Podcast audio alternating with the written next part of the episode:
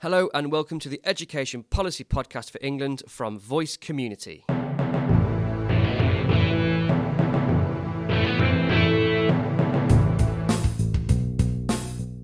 In this episode, what's going on with COVID? We look at the National Funding Formula reforms. We bring you the latest updates on early career teachers and their mentors, and we bust those performance management myths.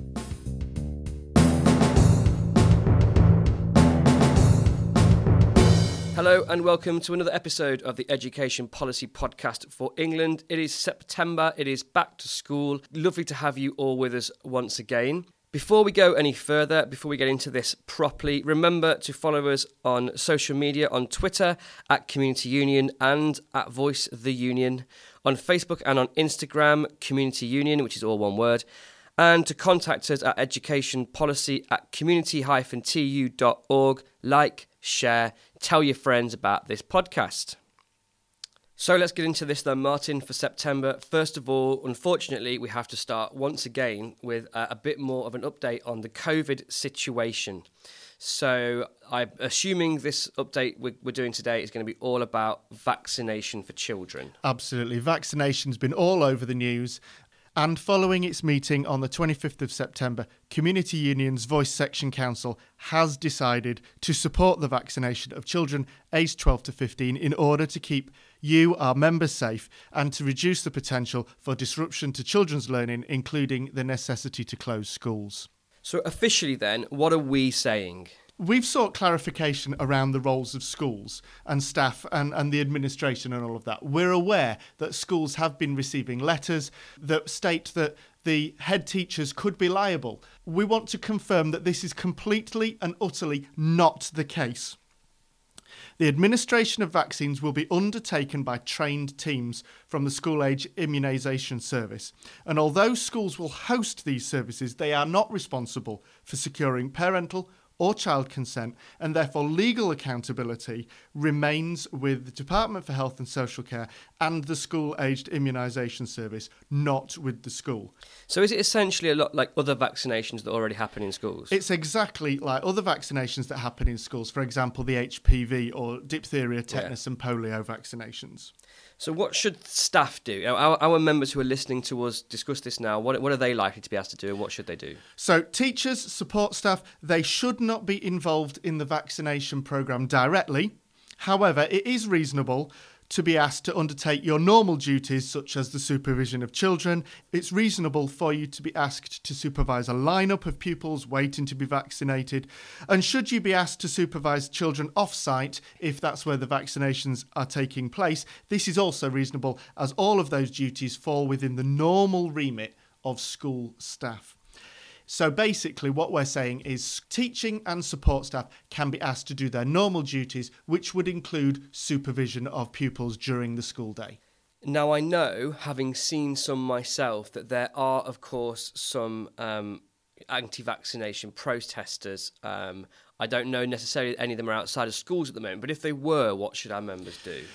If there was to be any disruption outside or around a site as a result of the vaccination programme, it's really important that members do not do anything that would put themselves or their pupils in danger. They should not engage with the protesters. Should members find themselves unable to access their workplace, they must telephone their employer, so phone your head teacher, let them know that you can't get onto site because of the protesters.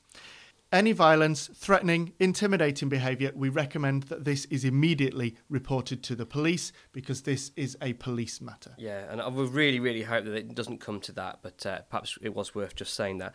Um, so the, the bottom line then, I suppose, is that um, in the teacher standards, it does say that Uh, it's important that school staff observe proper boundaries, show tolerance of and respect for the rights of others. Is that relevant here in terms of people's choices on being vaccinated and not? That is absolutely the case here. We would not expect anybody to be treated differently because they chose to or chose not to be vaccinated. But it's absolutely important that, as the teacher standards say, teachers who are in a position of trust do not express their personal beliefs in a way which exploits pupils' vulnerabilities. Therefore, bottom line, we advise members not to share their views about vaccinations with their pupils at all. Okay, thank you for all that, Martin. Um, hopefully we don't have to talk too much in the future. I'm looking forward to a podcast where we don't have to mention COVID, uh, but that is at least the vaccines update done. Moving on then, Martin, to the National Funding Formula. Now, we as a union have been asked to respond to some reforms on the National Funding Formula. Before we get into what those reforms are, what is the National Funding Formula? Yeah, the National Funding Formula is a system devised by the government to direct funding into schools. Um, currently, funding in schools comes from one of two sources. If your school is a local authority-maintained school, that funding comes from the government into the local authority, and the local authority then diverts that funding to its schools. Uh, academies and free schools, however, are funded directly from the government. Uh, what the government wants to do is to make the system more consistent across the whole of England so that schools, uh, whether they are directly um, funded by government or whether they are funded through the local authority, will receive the same amounts of money. On the surface, that sounds like a great idea, but as always, there are other issues that need to be considered as well. So we're responding to a government request for, for our input into this. Is that basically about right?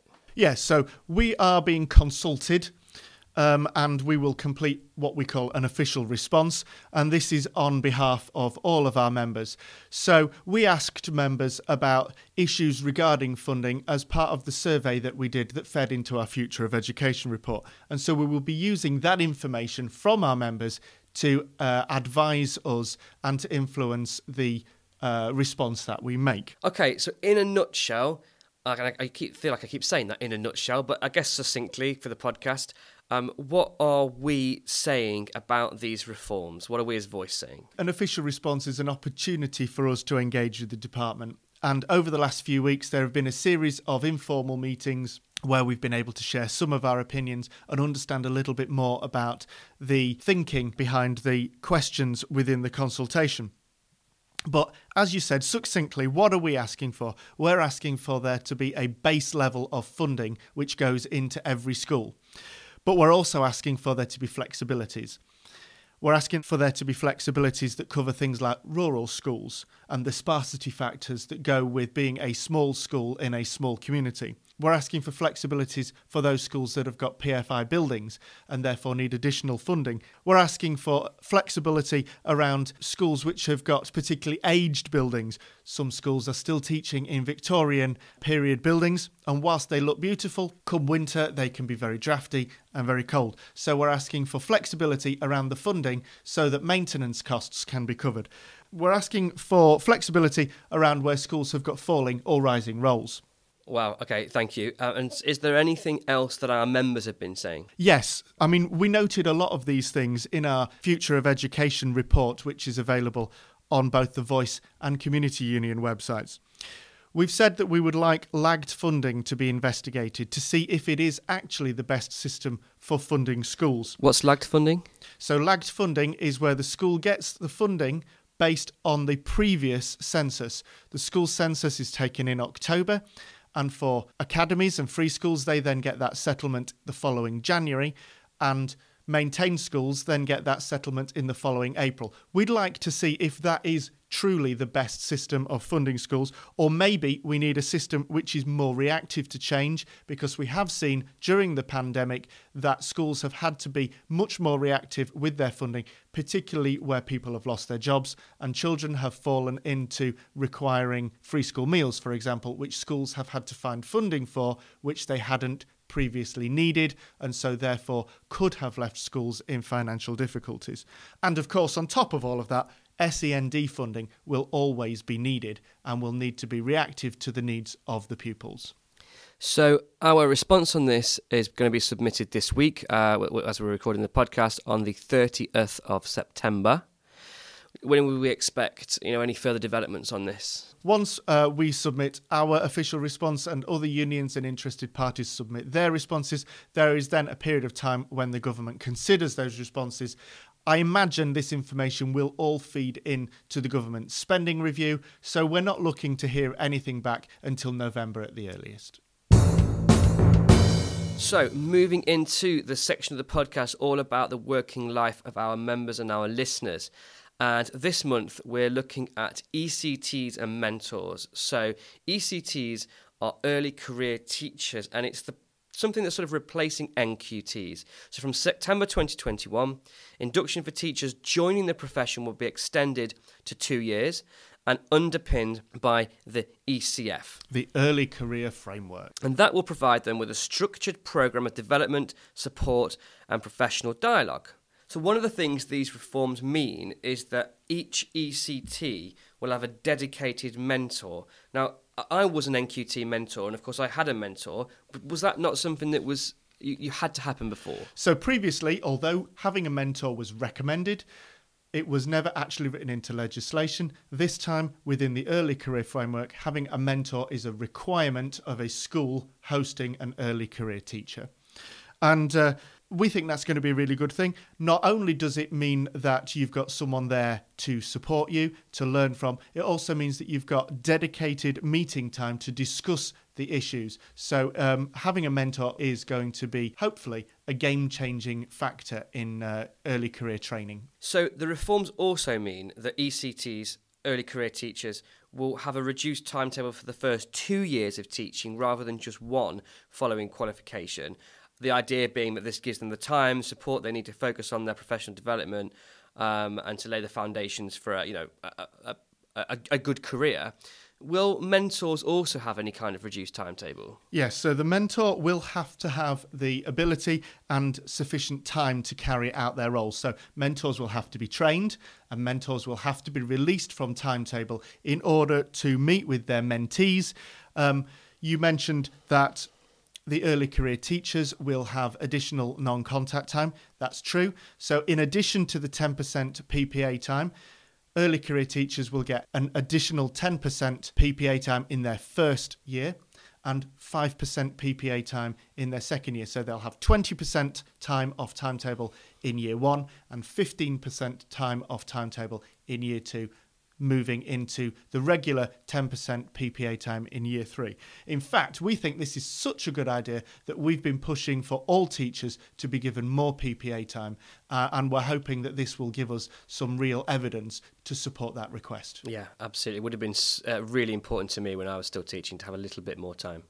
So as we've just said, um, the schools must check that the mentor has the ability and sufficient time to carry out their role, um, sufficient time to facilitate the support they provide to early career teachers uh, during their induction.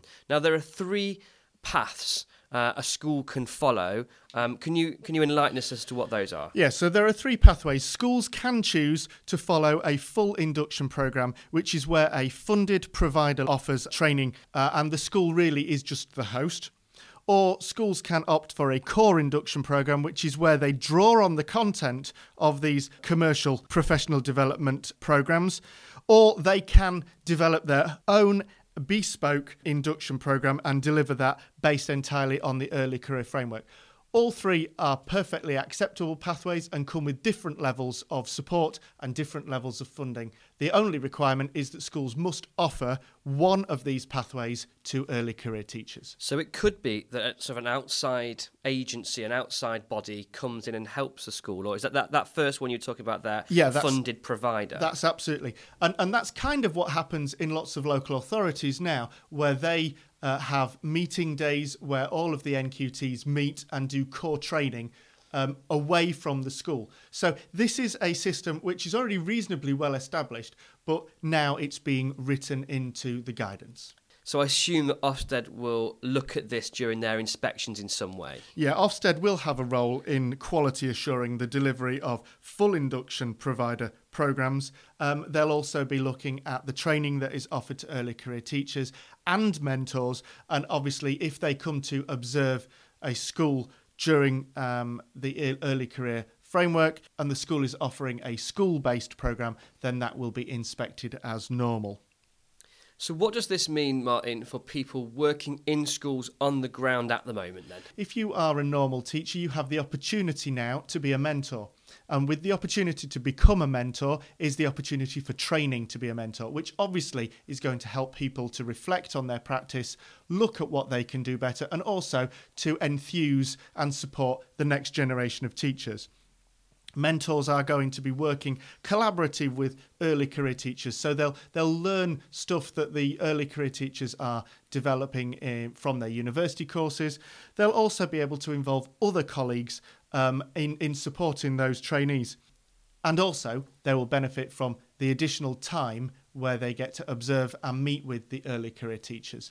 Um, so all in all, being a mentor sounds like quite a good thing, and at least this time there is training and funding available for schools to actually make it work. So in general, we are relatively happy with these with this new arrangement. There are aspects of it I know that we're a little bit dubious about. I think with any change there are always aspects that will need to be looked at more carefully. There are aspects of it that we will only really know about once they have Uh, taken place and we are able to look back at these things sort of retrospectively. And where should um, any of our members and listeners who need a bit of help understanding this go for more information? Information on the Early Career Framework is available on dot gov dot U K, or of course our members can look on our website for our official responses regarding the Early Career Framework, or of course they can continue to listen to our podcasts and we'll keep bringing them updates as soon as we find out more. I think that's a really good option.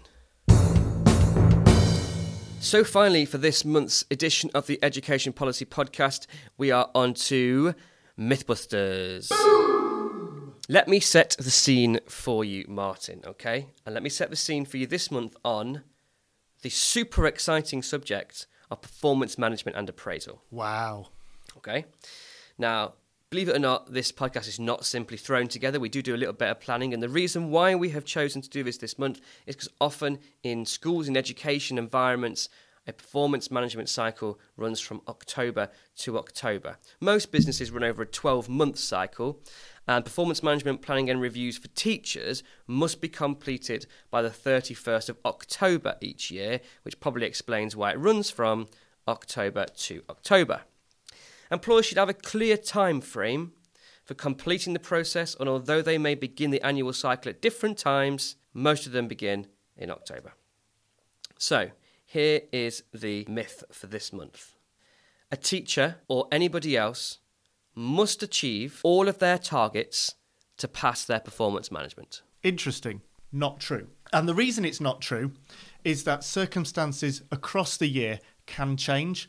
And if those circumstances change, those performance management targets should change to match the different circumstances. But let's look at this in a little bit more detail. At the moment, we know that Covid continues to affect staff's abilities to meet their targets, yeah. particularly where targets have had some data aspect to them, um, and particularly where that data aspect has been related to exams, for example. Because exams didn't happen, the data was different to that which might have been predicted, which may have affected a staff's ability to meet their target. To be honest, we would always recommend, and even the Department for Education's Making Data Work guidance recommends, that hard data should never be used to set targets or to judge whether someone has met their targets, simply because it on its own is not reliable enough. So that's to do with data, but there are a whole host of other reasons why you haven't met one target. You should not be prevented from successfully completing your appraisal. So what, what would those reasons be? Could one, for example, be that you were off ill for a period of time? Absolutely. So absence through illness or maternity leave could be a reason for you not achieving all of your targets. Similarly, school closure periods, as we have seen, would be another reason. Of course, some people might still be working towards a target at the time that the appraisal meetings take place, and so they are on the way to achieving that target, but perhaps it hasn't been fully achieved at this point. And of course, in those circumstances, it's entirely reasonable to say, look, you know, I am working towards this. The progress is looking good, but the target has not been met yet. And so it's important, you know, in those circumstances to allow that target to be carried over into a future year and assessed under the new set of uh, appraisal targets. So it's the middle of the year, right? Your performance management um, cycle started in October. It's February half term. Should you be having sort of meetings along the way, conversations happening? Absolutely. So targets need to be fair and they need to be achievable. And if along the way there are any issues which arise which stop those targets being fair or mean that they are unachievable, you need to be having a conversation with your line manager. There should be no surprises by the time of the review meeting.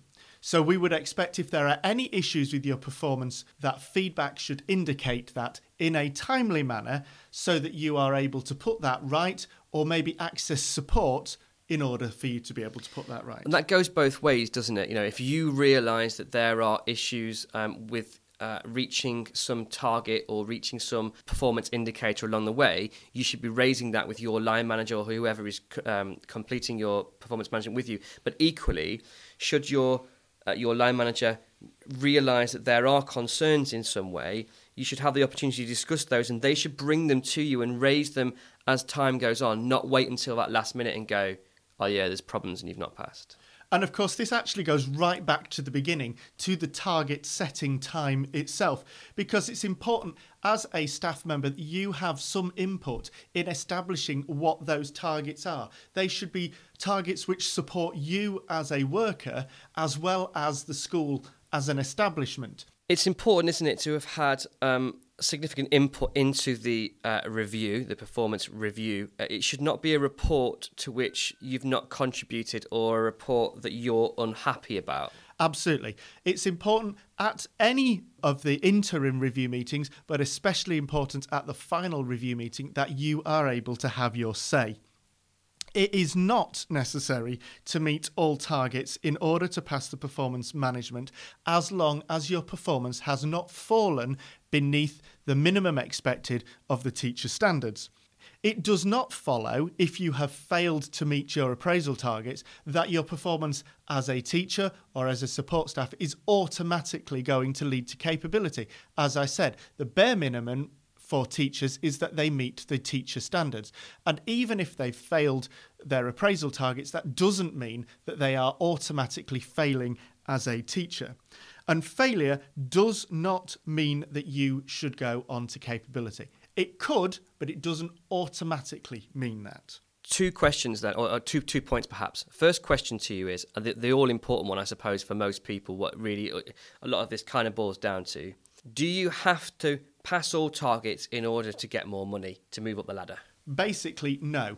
You can be recommended for a pay rise, even if you have not met all of your appraisal targets, as long as you can show that you have either met some of them or are working towards meeting those targets. It all depends on the different circumstances. Okay, and finally, threshold. It exists, it doesn't exist. What people have to do to go through th- threshold, move from, and by which I, threshold I mean move from uh, the main scale, um, a teacher's pay scale, to the upper pay scale. That seems to vary now in different schools, and some people aren't really given the opportunity to do it. All the school teachers' paying conditions document says is that teachers should have to apply. Um, now, at the most basic level, that is to write, perhaps in an email to your head teacher, and say that you wish to be considered for movement from main scale six onto the upper pay scale. If you are planning that, then your appraiser should know this in advance. They should know that you're already at main scale six, and therefore it might be a possibility that you might want to consider going up onto the upper pay scale, and therefore meeting your appraisal targets should be all the evidence that you need in order to make that transition from main scale to upper pay scale. There should be no further bureaucracy that is necessary. We do know that some local authority schools, some academies and some trusts are demanding full application forms. There is nothing in the school teachers' pay and conditions document which requires that. That is a local arrangement. So it perhaps is important to say to our, our listeners, check. Check with your school, check with your local authority, whoever it is you would need to check with, as to what the arrangements are for moving from the main scale to the upper pay scale in your local region. You know, if it is the case that they want an application, it may be something you can explain to them is not necessary, but in the it, you should you should probably check and make sure you're fully aware of what the uh, needs are in your school. And don't forget, if there are any issues, if you are declined pay progression or if you're refused to be moved up onto the upper pay scale, you do have the right to appeal against that. Again, check your local arrangements, check your school's pay policy to find out exactly what it is that you need to do, what evidence you need to gather in order to make that appeal. So I think that is probably another myth busted. Boom! It only remains for us to say uh, thank you once again uh, for listening. Don't forget, as I've mentioned in previous episodes, we have a whole host of C P D and training. Free C P D courses that are available to community members, which all Voice members are, working in education. These courses would have cost you anywhere between sixty and one hundred pounds, but as your members, they are free. And to give you a flavour of some of the ones we have on offer, we have uh, Lesson Planning for Teachers certification, Nursery Assistant certification, Positive Handling in School certification, S E N D certification, Teaching Adults to Read certification, Teaching Phonics, Teaching Phonics Level two, Key Stages of the National Curriculum, a whole host that you can dig into, have a look at and use to further your professional development. To find any and all of these courses, all you need to do is access the member area of the community website using your uh, details. If you've not set an account up yet, you can do that really easily. And if you have any problems, do contact us on the usual details. And once more, finally, as I said at the start, don't forget, follow us on social media, on Twitter, Martin. At Community Union and at Voice the Union. On Facebook and Instagram. Community Union, that's all one word, Community Union. And to contact Martin and I directly about anything to do with this podcast or about education policy, you email us at educationpolicy at community dash t u dot org. And don't forget to like, share, subscribe, comment and tell all your friends and family about it. And we'll see you again on another Education Policy Podcast.